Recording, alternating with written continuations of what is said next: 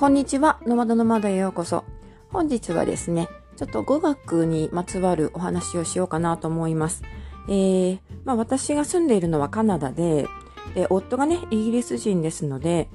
毎日の生活は基本的に全て英語なんですね。それで、あの、英語で生活してると言っても、自分としてはまだまだそこまで完璧に英語が話せるというかまあ、英語をマスターしているという状態ではないので、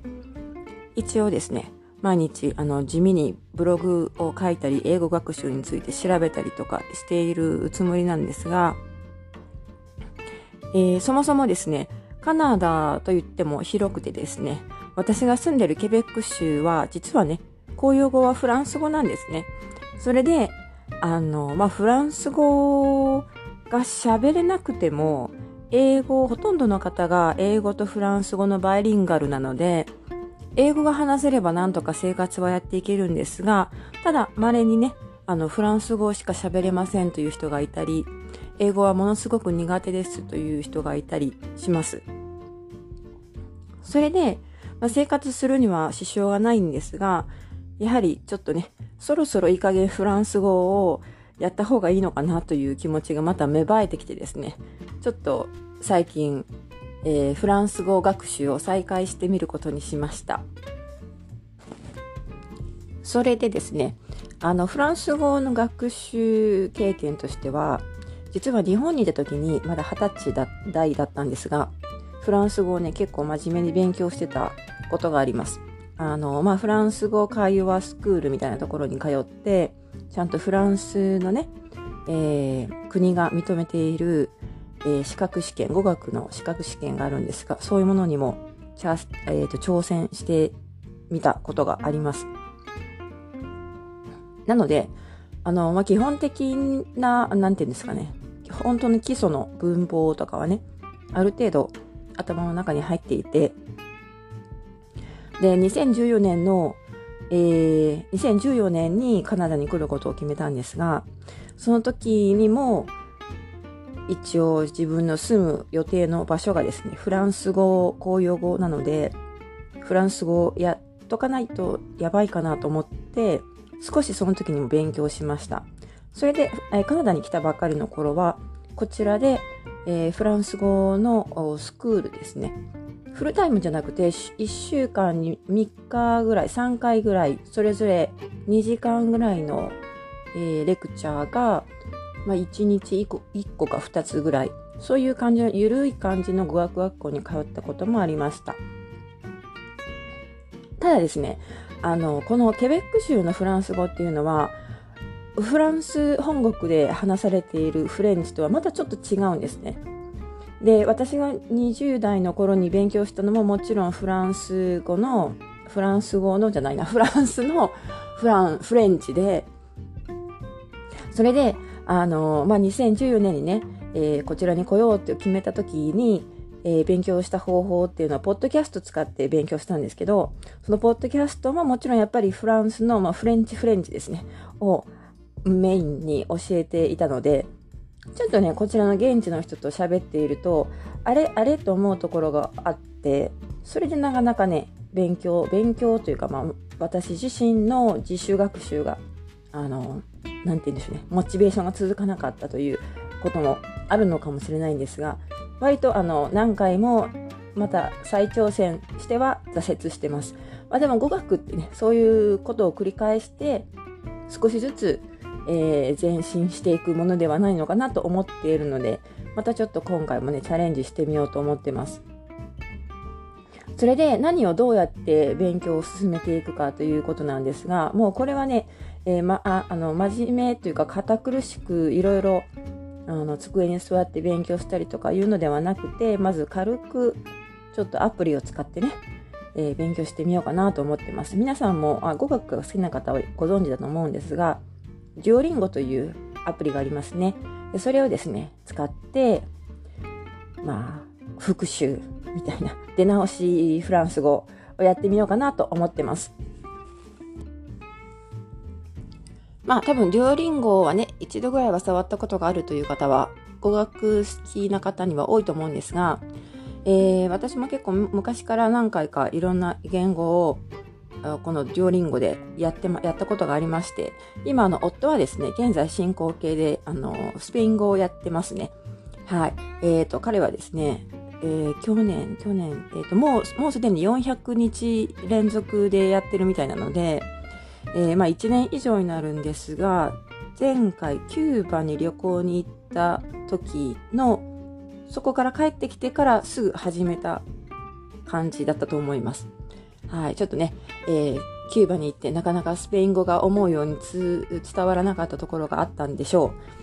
帰ってきてスペイン語をやるぞということで、スペイン語を始めて、昨日、昨日あたりで400日達成したとかなんとか言ってたので、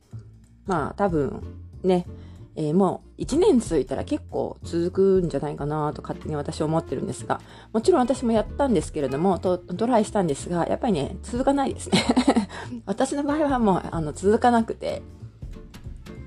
それでちょっとね、えー、その連続継続日数というのが途切れてしまうと、一気にこうモチベーションが下がってしまうところがありまして、えー、今はね、ちょっとまあ長い休暇中なんですが、まあ、それを使って今度はフランス語をね、と挑戦してみようかなと思います。はい、もうちょっとあの、なんて言うんですかね、軽軽いノリでサクサクっと勉強できてで、ゲーム感覚でできるので、あのまあ、いいアプリだと思います。はい。ただ、一番最初の、なんていうんですかね、え、ー、と、そのある言語に初めてチャレンジするときは、ちょっと、あの、難しいかな。デュオリンゴでは無理じゃないかなというふうに思いますね。文法的解説とかもあまりないですし、あの、例えば、私は語学が大好きで、いろんな言語を勉強してきてるんですが、それでもですね、まあ、デュオリンゴもいっぱい言語を扱ってまして、えー、かなりね、私がこれまで勉強したというか、まあ、挑戦した言語をかなりの部分カバーしてくれているんですが、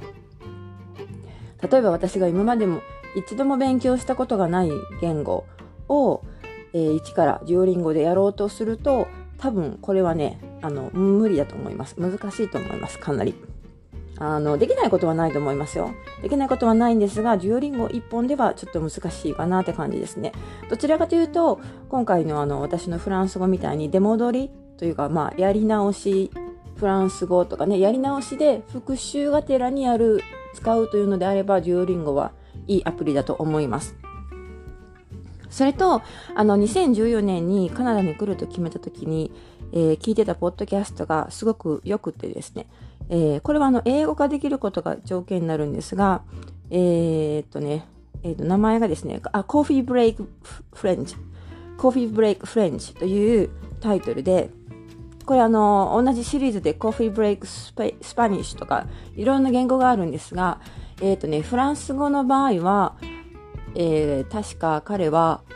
講師の先生がですね、えー、スコットランド人で、スコットランドの大学か、まあ、まあ、専門学校、カレッジかな？で、えー、フランス語とスペイン語を教えてる先生なんですね。実際の先生なんですね。だから、あの、教えるのがうまいですし、えー、そのカリキュラムもすごく考えられて作られてます。初心者が全くゼロから勉強するフランス語とかスペイン語を、の、に、あの、工夫が凝らされてるというか、何もベースがなくてもすぐに学べるところから始まります。はい。だからすごくそれはね、えー、なんて言うんでしょう。えー、語学を学ぶものとしても役立つし、もし将来これからね、語学を教えようとか、講師、英会話講師になろうとか思っている人にとっても、その教え方とか説明の仕方がすごく、あの、カリキュラムの組み方ですね。構成とか、そういうものもすごく工夫されているので、えとてもいいかなと思います。あの、一番気に入っているポッドキャストの語学系プログラムですね。はい。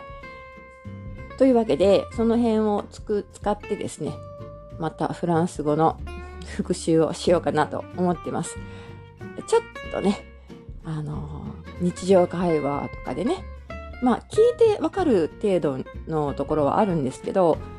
まあ、聞いて分かっても、こちら私の返事は日本語じゃなくて、えっと、英語、英語で出てくるという感じなので、やっぱ口についてないんですね。だからもうちょっとね、えー、に日常会話で、ちょっとしたシーンで買い物とかレストランとかのこのやりとりで、簡単なフランス語がね、すぐにさらっと出てくるぐらいには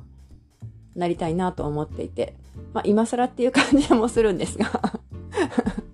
もうさすがにここに住んで、えっ、ー、と、2014年から住んでますので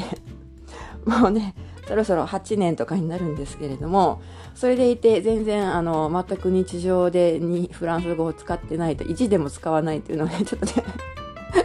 あまりにもよろしくないかなと思いまして、ちょっと反省するところがあって、あの、はい、フランス語をね、始めてみることにしました。というわけで、えちょっとここで宣言しておくと、あの、引っ込みがつかなくなるというか、継続できるんじゃないかなと思ったので、今日はそういうお話をしてみました。また、その、どんな風に進んでいくかとかね、あの、そのうち、やっぱりちょっともうやめちゃったみたいな感じになるかもしれないんですが、まあ、そういうわけで温かく見守っていただけると嬉しいです。